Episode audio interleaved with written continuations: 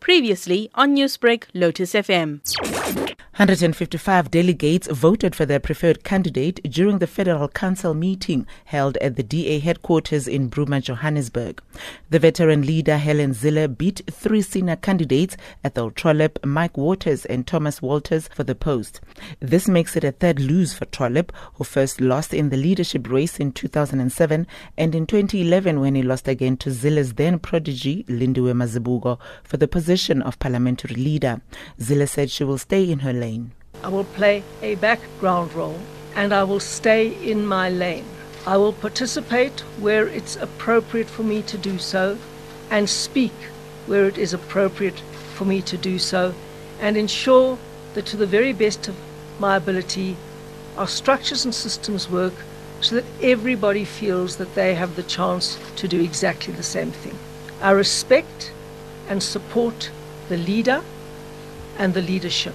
Following her controversial tweet about colonialism 2 years ago, Zille agreed to step down from all leadership structures in the party, except as then Premier of Western Cape. This was to avoid a protracted and damaging battle. Responding to the media after the announcement of the election results, Zille said the agreement never said anything about not coming back. When circumstances change, you adjust the positions. And the context has changed, and the space has changed, and there is nothing that contradicts the agreement that I reached with the Democratic Alliance and what I said at that press conference and what I'm doing now. A few hours after the announcement, Joburg Mayor Herman Mashaba announced that he would hold a press briefing on Monday. It is expected that he will announce his resignation from the party. Last week, Mashaba confirmed to the SABC that he would leave the party if it was taken over by what he called right-wing elements.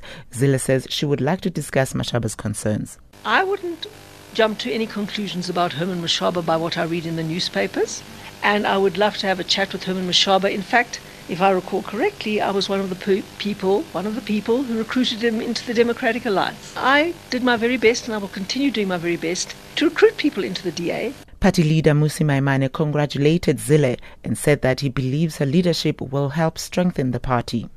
Newsbreak, Lotus FM, powered by SABC News.